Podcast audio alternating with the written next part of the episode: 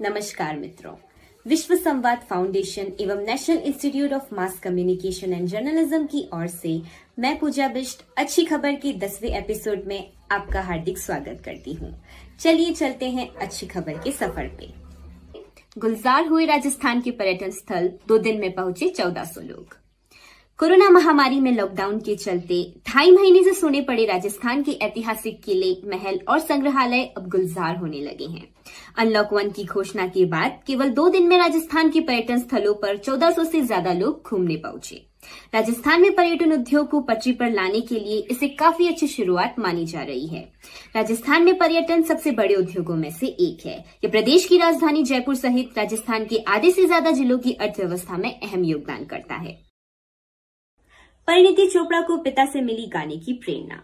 गायकी का शौक रखने वाली परिणीति का कहना है कि उन्हें गाने की प्रेरणा अपने पिता पवन चोपड़ा से मिली।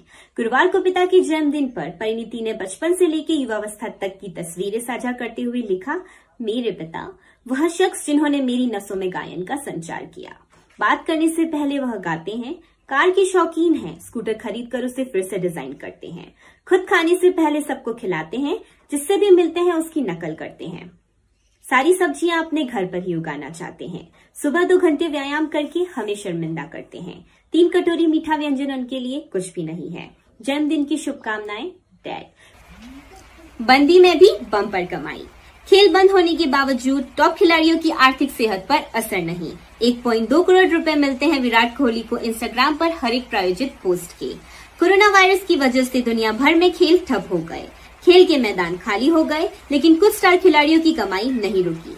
भारतीय क्रिकेट टीम के कप्तान विराट कोहली भी मैदान से दूर मुंबई स्थित अपने घर में कैद हैं, लेकिन घर से बाहर निकले बगैर भी वह जमकर कमाई कर रहे हैं। यह कमाई वह इंस्टाग्राम पर प्रायोजित पोस्ट के ज़रिए कर रहे हैं।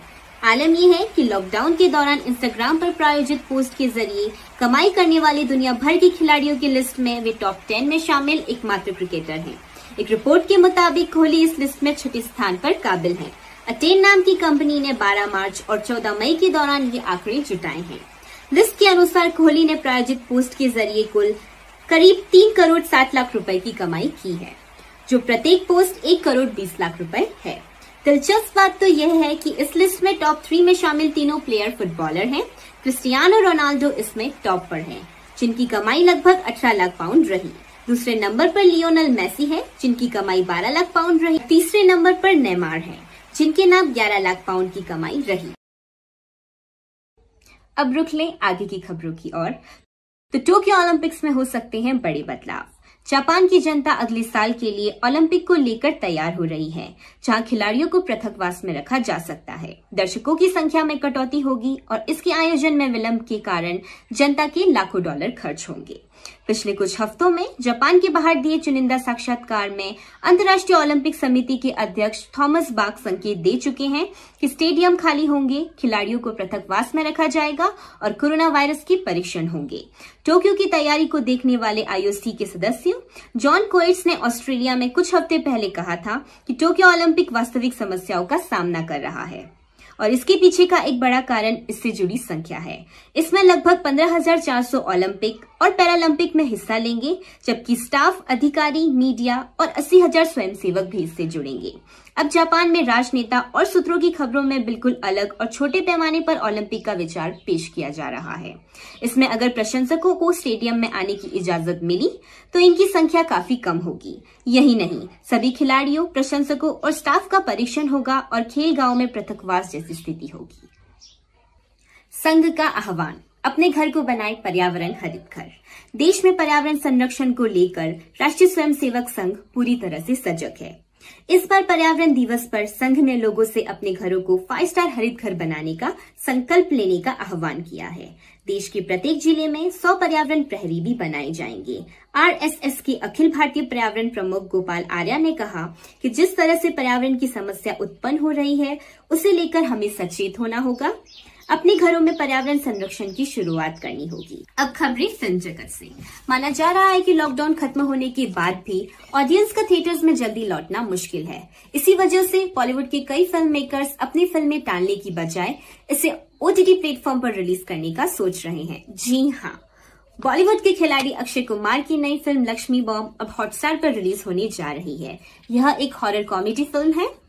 माना जा रहा है कि यह फ़िल्म तमिल की सुपरहिट मुनी टू कंचना का हिंदी रीमेक है अक्षय कुमार के अलावा फ़िल्म में कियारा आडवाणी, अश्विनी कलसेकर, तुषार कपूर और शरद केलकर जैसे कलाकार मुख्य भूमिका में हैं। अच्छी खबर के सिलसिले को आगे बढ़ाने के लिए अब हमारे साथ जुड़ेंगी Pallavi thank you Pooja let's begin with the lockdown effect. The resting heart rate and sleep duration of Indians improve.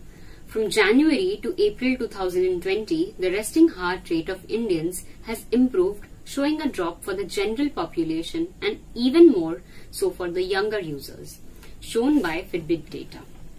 According to the fitness tracking brand, two important trends that could be contributing to the decline in resting heart rate for Fitbit users from January to April are an increase in sleep duration and decrease in bedtime variability. The average sleep duration in India is increased by 13.81 minutes. Talking about the potential employment opportunities for the migrant workers. Bihar migrants are seen going back to other states to earn livelihood. Migrants who return to Bihar from Punjab, Haryana, Gujarat, Maharashtra, and other places have started to go back to the states for employment. Despite the Chief Minister's statement ensuring job opportunities in the state for migrants, the migrants who returned to their villages in the North Bihar due to the extended lockdown carrying tales of pain and anguish are now returning to the places from where they had come by buses bearing registration numbers of other states and having tourist permit. Moving on, by laws of the Nainital municipality of the British era are still very important towards environmental protection. To save the greenery in Nainital, goat rearing and grazing in the area was banned. There was hardly been any action under this for a long time, but the bylaws are still regular in the municipality. The scenic beauty of Nainital is a major center of attraction for the tourists of the country and the world. The forest, mountains, and rivers here add to the beauty of Nainital. To save it, the British had introduced a unique law. The law was that if a goat of someone came to Palanquin area or grazed by trees, he would be fined. The amount of fine was also kept 5 rupees, which was quite high at that time. The initiative to save greenery was very meaningful and effective. In 1940, the British government enforced a ban on goat husbandry, and it still continues. Due to the lockdown and the reverse migration of migrant workers from urban to rural has badly affected the industrial sector, which as a result has affected the Indian economy. On being appointed as the CII president, Mr. Uday Kotak gave a new vision to this and stated it to be a new opportunity to expand the industrial sector, not just in the urban but also in the rural areas. This would enhance the economy by reducing the burden of urban industrial sector. Looking into the uncertainties, no growth rate plan has been devised this year, rather stated by Uday Kotak in a press conference that economy has potential downhill. Hence, along with the CII, he has come up with the new roadmap of 10 to 10 points to fight the new challenges amidst the pandemic. Moving on to some sports news. The 2020 edition of the IPL, which was stated to commence on March 29th, has been postponed indefinitely due to the coronavirus crisis. The Board of Control for Cricket in India is contemplating on all the possibilities to stage this year's Indian Premier League, including the event abroad. The BCCI is considering all the options but the IPL taking place out of India is a last resort. It also added that it has already been done in the past and this time if that is the only option, they shall do it again. Now, let's dig into some entertainment. On being asked about the kind of life partner he wants, actor Kartik Aryan mentioned about his wishes to marry someone like Deepika Padukone. He further added, someone who likes to show off her husband. Kartik Aryan is a self-proclaimed fan of Deepika Padukone. Basu Chatterjee, the master of middle-class minutia, passed away at 90. He told simple, heartfelt stories that had no heroes, only people like us. Even after action and masala taking over the 70s, Basu Chatterjee gave us extraordinary films about ordinary people with ordinary lives. Let's end this episode with celebrating how self-reliant we have become. Like Chintu, amidst all the corona chaos and no class, topped his class after all the self-study at home. Hashtag Atmanirbhar. With this, we come to an end of this episode of Achhi Khabar. Stay tuned for more positivity. Thank you.